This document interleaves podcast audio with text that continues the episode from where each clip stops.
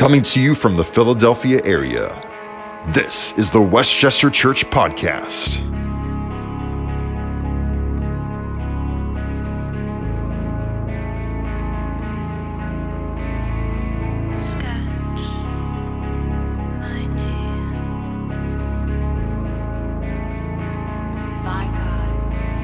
There are so many tears that the Israelite people shed, so much despair that they have undergone, but still, I mean, even more so, so much more joy after God has brought them through everything that they have endured that we read about recorded in the scriptures. And I don't know about you, but growing up, whenever I would hear about the Israelites, it was almost exclusively about what was going on in Egypt. Or perhaps it was what was going on in the wilderness as they wandered 40 years. Every now and then, maybe perhaps it was a message about when they just entered into the promised land. And yet growing up, I didn't really hear that much about their exile in the nation of Babylon. It may have been taught, but I was too young to understand what it meant and what was going on in the text. And yet our title for this morning's sermon is By the Waters of Babylon. And it's found in the book of Psalms, Psalm 137. And I've heard it expressed before about the Psalm is that the Psalms are very valuable to us Americans because it teaches us Americans to pray like Jews. And as we're witness to in the book of Psalms, not all of the Psalms or of Israel's prayers were glittery. Now, there are some glittery songs and Psalms along the way, but many of them are very raw and very rugged and ragged. And yet they are just so unabashedly honest, though, and vivid to whatever is going on. And so if there is happiness in our hearts, what we find is they are offering God a very happy prayer. If they're heartbroken, it is a heartbroken prayer. And that is that kind of honesty that God wants as we bow before Him in prayer. And so we come to Psalm 137, and starting in the first verse, this is a psalm that comes to us not out of Jerusalem, but out of Babylon during the exile, where it says that by the waters of Babylon, there we sat down and we wept when we remembered Zion. On the willows there we hung up our lyres, for there our captors required of us songs, and our tormentors mirth, saying, "Sing us one of the songs of Zion." And yet then in verse 4 it is asked, "How shall we sing the Lord's song in a foreign land?" And I mean, it is one of the most saddest and yet one of the most beautiful sentences that we find that has ever been composed, where it says that by the waters of Babylon, there we sat down and we wept. You can almost envision in your mind a group of Jewish exiles standing there by the riverside, by the water of Babylon.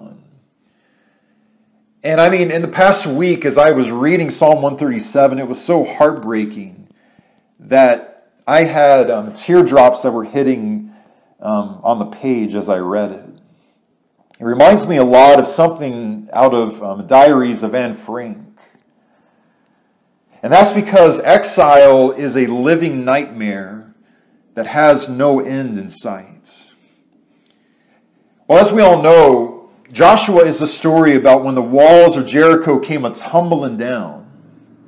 Jeremiah in the book of Lamentations, they record, however, when the walls of Jerusalem came a-tumbling down. And a week ago, we had seen that in the year 587 BC, Babylon lays siege to the city of Jerusalem. The siege lasts one full year into the year 586 BC.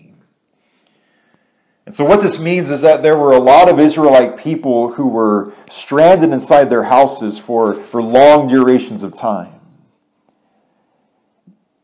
And you see, what this also means, though, is that starvation very quickly began setting in. And that starvation had reached such a desperate point that you can read multiple times in the book of Lamentations about mothers who were actually placing their own children inside boiling pots and eating them. And yet, once you are led outside of your house by Babylonian officers, though, this is where exile merely just begins, as you were forced marched straight into Babylon. Now, as the Israelites leave Egypt much earlier on in the book of Exodus, there are roughly 430 miles between Egypt and Jerusalem. And yet Babylon is in modern-day Iraq, though. We're talking about a place 30 miles southwest of the city of Baghdad. This is 1,000 miles away, more than 2 times that journey that the Israelites once made out of Egypt. And just to give us an idea of what kind of a distance we are speaking about between Jerusalem and Babylon, is I just want you to imagine walking on foot from Westchester, Pennsylvania, all the way down to Daytona Beach, Florida, where we used to live. That's roughly a 1,000-mile journey.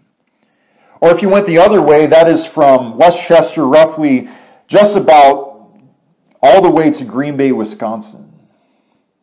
So we're talking about a very long journey. It took them a month to get there on foot. And yet this morning, though, as we read about the Israelites and their Babylonian exile, really what I want us to do this morning is not so much to merely read about them, but to imagine if this was happening to us right now in the world today.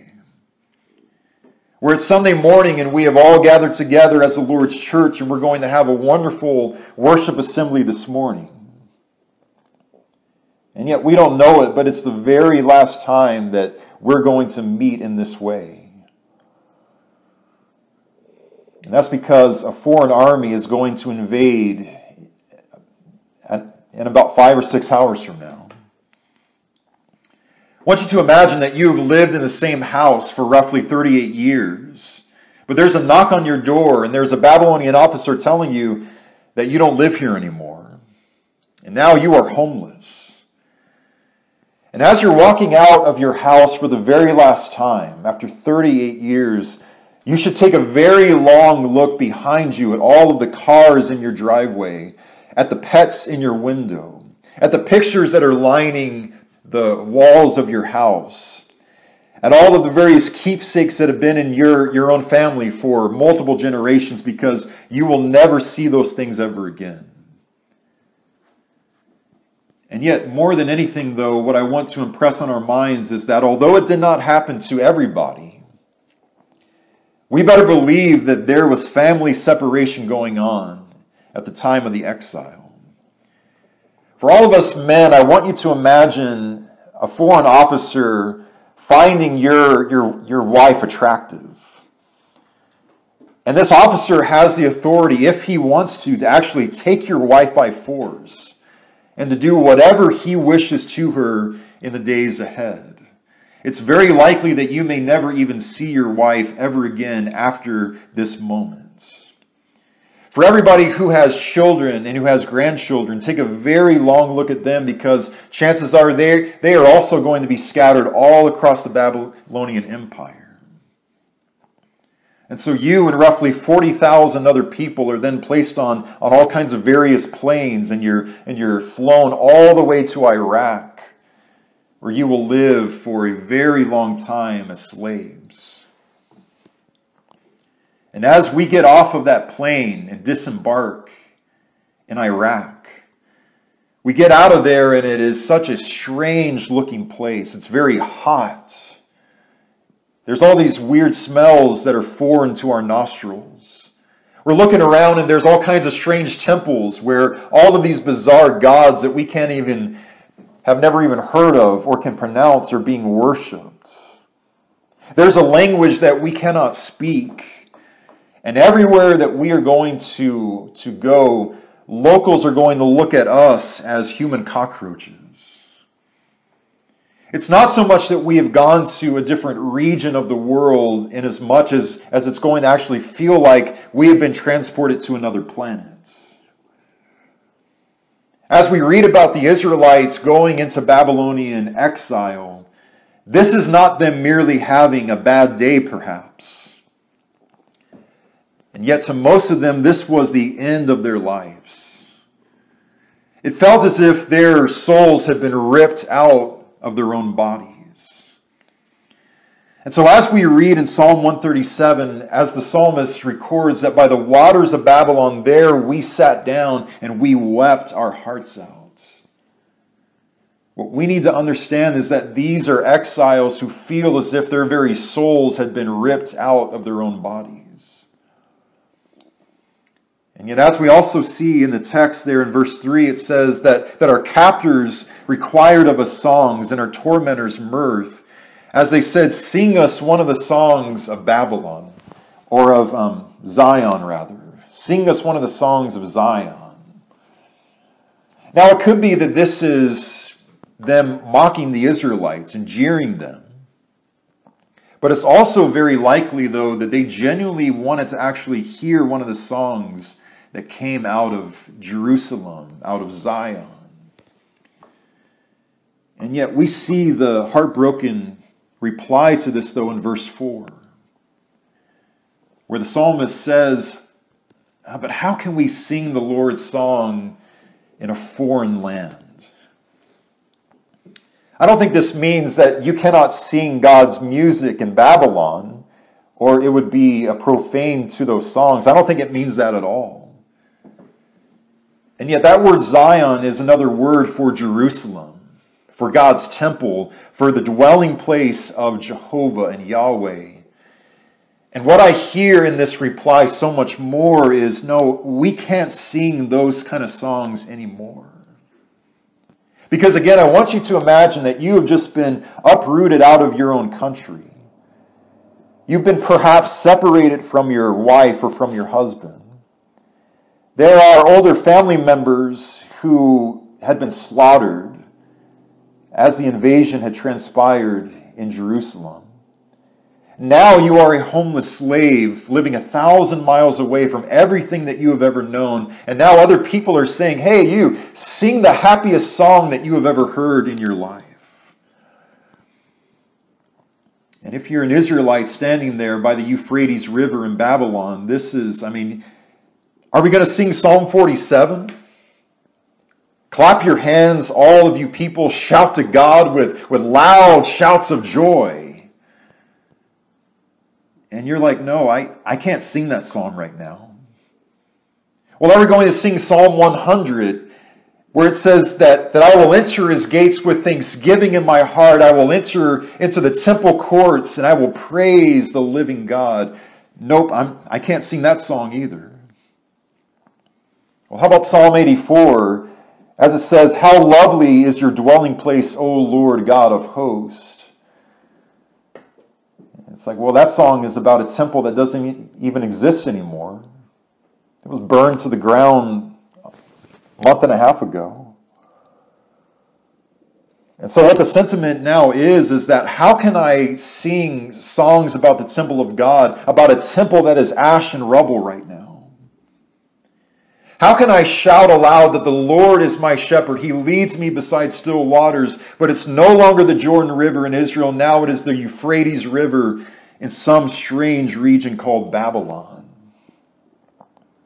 How can I rejoice in song that God has seated me at a table in the presence of my enemies, when now it is my own enemies who have been seated at the table feasting? And I am the one who is waiting on them hand and foot as a slave. And in so many ways, this is why it says in verse 2 that on the willows there we hung up our lyres. In other words, we just can't play anymore. We can't sing to God anymore.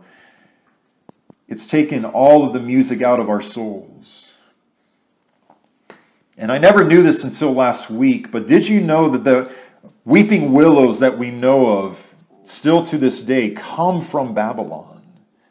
that they come from Psalm 137 in this very beautiful moment, very, very sorrowful moment, that on the willows there we hung up our lyres. This is where it all comes from. And so as the hours turn into days, and as the days turn into weeks, and the weeks turn into months, and the months become years, finally it begins sinking in. That, wait a minute, when they force march you over 1,000 miles out of your country, what that means is that we are not getting back anytime soon. In fact, I believe what this means in our own individual time is that there are going to be many times in even our lives still today where we will find our own exiles, our very own Babylon. And what we will discover is exactly what the Israelites had discovered in Babylon, is that Babylon is a city that we must live in for a while. Well, we heard the prophet Jeremiah last week. Jeremiah had been living in the time as all of this had happened. And there's a famous chapter in Jeremiah chapter 29 as God notices the Israelites getting very uneasy in Babylon, thinking that, you know what, we might be getting out of here soon.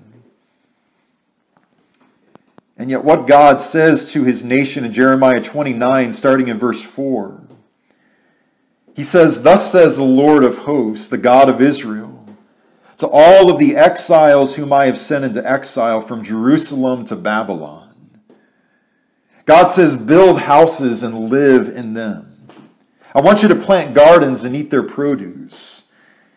He says, I want you all to take wives and have sons and daughters. Take wives for your sons and give your daughters in marriage, that they may also bear sons and daughters. Multiply there and do not decrease. And then especially notice there in verse 7 where he says, but seek the welfare of the city where I have sent you into exile. Pray to the Lord on its behalf, for in its welfare, you are going to find your welfare. Now, nobody knows this at the time, but in retrospect, we have the ability to actually know that they would be in Babylon for 48 years. 48 years they are in Babylonian exile. And you see, what this means is that everybody who had been taken captive on that day out of Jerusalem, who was 55 years of age or older, Babylon is where they will spend the rest of their lives. They will be buried on Babylonian soil. And so what God is saying is that I need you guys to understand we are not going home anytime soon. I need you to lay down roots in Babylon where you are. Be active in Babylon, present. Live your lives in Babylon. God once again says, be fruitful and multiply. And yet the thing about exile is, however, is that exile in Babylon does not always have to be a foreign invasion. I don't think that's likely ever going to happen in most of our lives. And yet what we need to understand, though, is that Babylon and exile is going to come to us, and it comes to us all in so many various ways. It is the man whose marriage has been destroyed by his alcoholism, where he has been in jail for a couple of years now. He's released from jail. He goes right into rehab, spends a couple months in rehab, and he goes into a recovery house where he goes through AA. About a year after that, now he's getting his life all together again, and he's now sober. 4 years he has not had a sip of alcohol. And so he goes and he reunites with his family at last on Thanksgiving Day. And yet as he comes to the table, though, he notices that his ex-wife now has a new husband, who, by the way, his 2 children are also calling dad. And as he gets back into his car, he just sits there for a moment in the driveway and he hangs his head and he weeps on the steering wheel.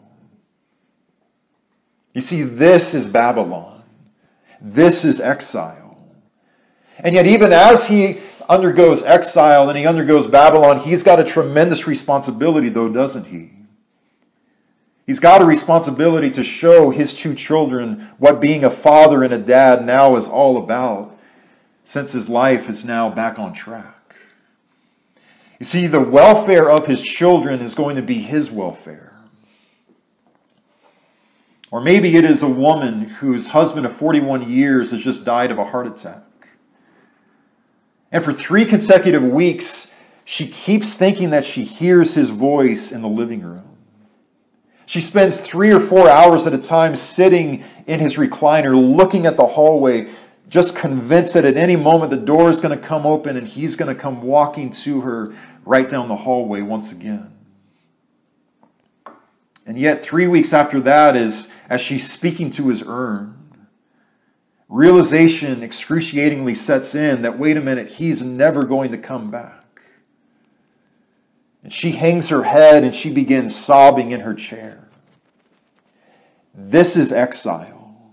This, in so many ways, is Babylon.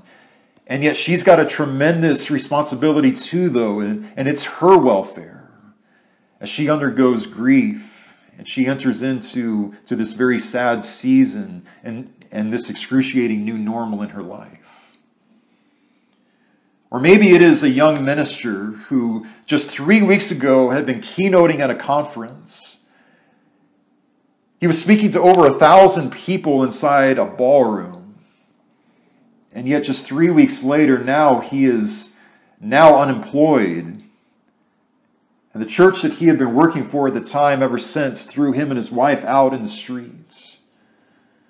And now the exact same minister who just 3 weeks ago had been speaking to 1,000 people at a conference now is standing on a street corner flipping a sign for a real estate area for $9 an hour.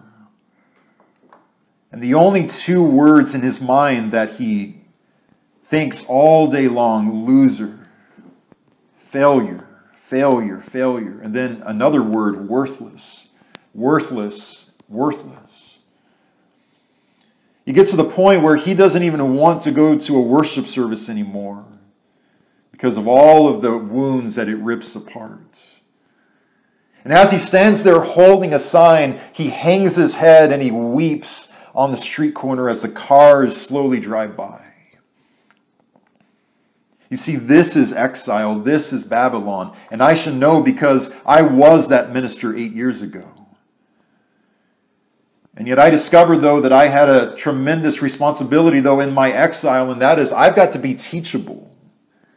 I have to have long suffering and a patience as I undergo my exile.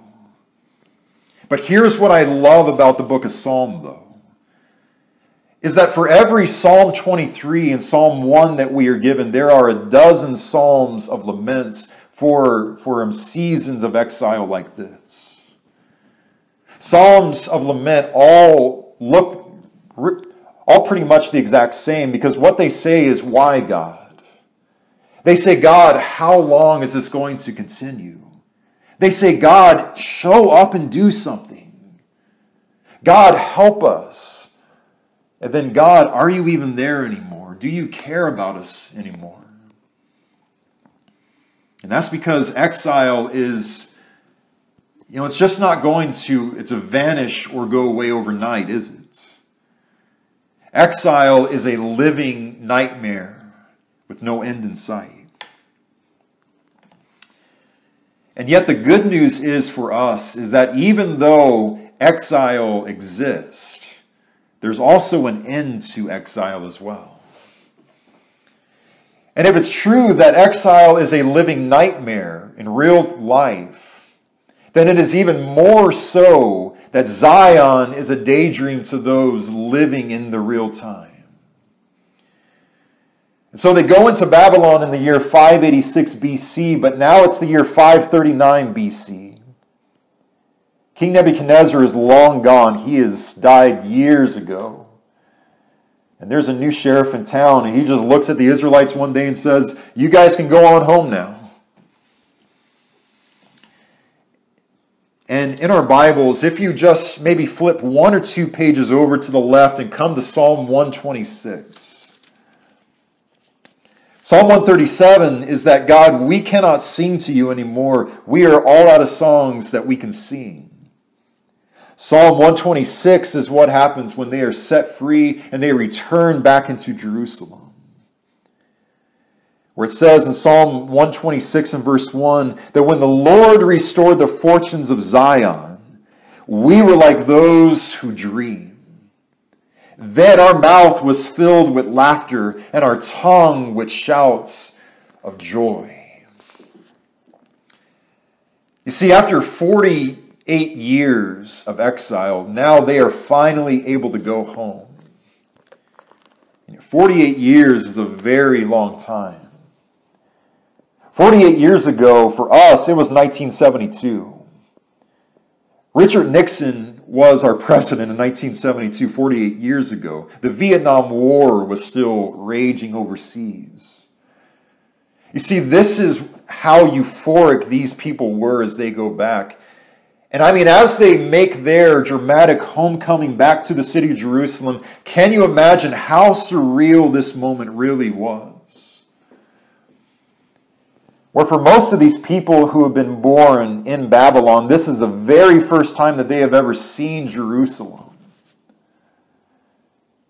And yet for everybody else, though, who is older, who remembers the old Jerusalem, for everybody who was my age, 36 years old, as they originally left Jerusalem for Babylon, 36 years old then, now those exact same people are now 84 years old. I mean, you are an old man, an old woman at this point. And I especially imagine being one of those individuals where it's just like you're looking around back, now I'm in Zion, in Jerusalem, and it's like, am I really here right now? I can't believe that I am in Jerusalem once again. I must be dreaming right now. It feels like a daydream, but it's really happening in real time. And isn't it beautiful, though, that many of the exact same mouths that had been rendered mute by the waters of Babylon now are shouting with elation by the Jordan River in Zion. See, they thought that they would never sing ever again to God. But God is the God who gives his nation new songs. And God gives us new songs as well. And yet what we have got to understand, though, however, is that even in Zion, we will weep again. Because yes, they are ecstatic. Yes, they are back in Jerusalem right now. And yet they begin looking around, and it's like, oh yeah. And they're looking at a barren wasteland lying in ruins, at a city that needs to be rebuilt. Very few hands to actually do it. Anybody who's older is looking around, and they can almost envision their mother and their father, their grandparents, lifelong friends that they had in childhood, and they realize that they're not going to come walking up to me anymore because they're all dead now. And yet most glaringly of all, the elephant in the room is they all look where King Solomon's temple used to be, and it's gone. The temple isn't there anymore. And it says in the book of Ezra chapter 3 that as they began laying a foundation for the brand new temple, everybody who was younger begins celebrating with these loud shouts of joy. Yes, we're going to have a brand new temple. And yet it says that all the older people and many of the priests looking at this foundation, how much smaller it is than what was originally there in the days of Solomon, they begin hanging every one of their heads. And they begin weeping as everybody else is rejoicing because it's, you know what? It's just not the same as it was. I mean, they are back in Jerusalem now, and they're there. And yet then, in another sense, they're not there anymore. It's different now. It's just not the same as it once was. And you know what? I was thinking just yesterday afternoon as I was at our worship building. I was thinking how I cannot wait until we are back in our auditorium, where we can see everybody's faces again just like old times. I mean, can you imagine what a dramatic homecoming it's going to be when we gather together again? I cannot wait for it. I miss everybody's faces. Yet having said that, though, we also need to prepare ourselves for many challenges that we very well may encounter along the way, though, whenever we do return. And that is, it's going to be different. It's not going to be exactly the same as it was before. And in some ways, this is going to be a tremendous joy and a blessing. In other ways, it's going to be sad, perhaps, maybe even a challenge to many of us at least. I think especially that Amanda has lungs that are deficient, and she's not going to be able to come for a very long time. And when we do come back, I'm not going to be able to sit next to my wife and to have the Lord's Supper with her as I always have. That might just feel more like an exile than having to be in our houses all this time, for me at least. At least in my own case, I'm not going to be able to just walk up to everybody and to hug you as I want to. I'm going to have a mask on, and there's going to be a distance between us for a while until it's safe once again. And yet here is what our encouragement is, though, this morning. And it was the same exact encouragement for the Israelites all of these years ago, is that as nice as Solomon's temple was, as wonderful as our church building is, church buildings are not the promised land.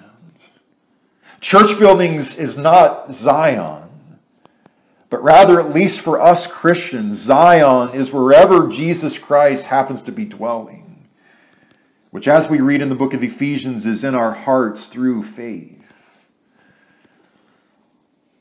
And so really what this all boils down to this morning is that there are exile experiences that are awaiting every last one of us. And these exile experiences are going to very easily take the music out of our souls for a while. And yet even in the loudest depths of Babylon, there is a Zion where King Jesus dwells. I find it very interesting how in New Testament scripture, Babylon becomes a metaphor for Rome, as Caesar becomes a new Nebuchadnezzar.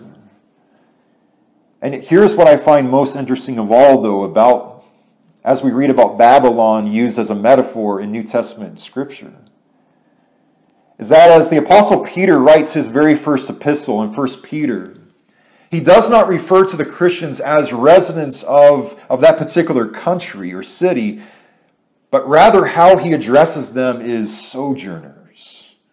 He calls them aliens, and then get this, he calls them exiles. And then as he ends 1 Peter, he writes that she who is at Babylon sends her greetings. And it makes me scratch my head, because Babylon hasn't been a nation for 300 years at this point. What does that mean?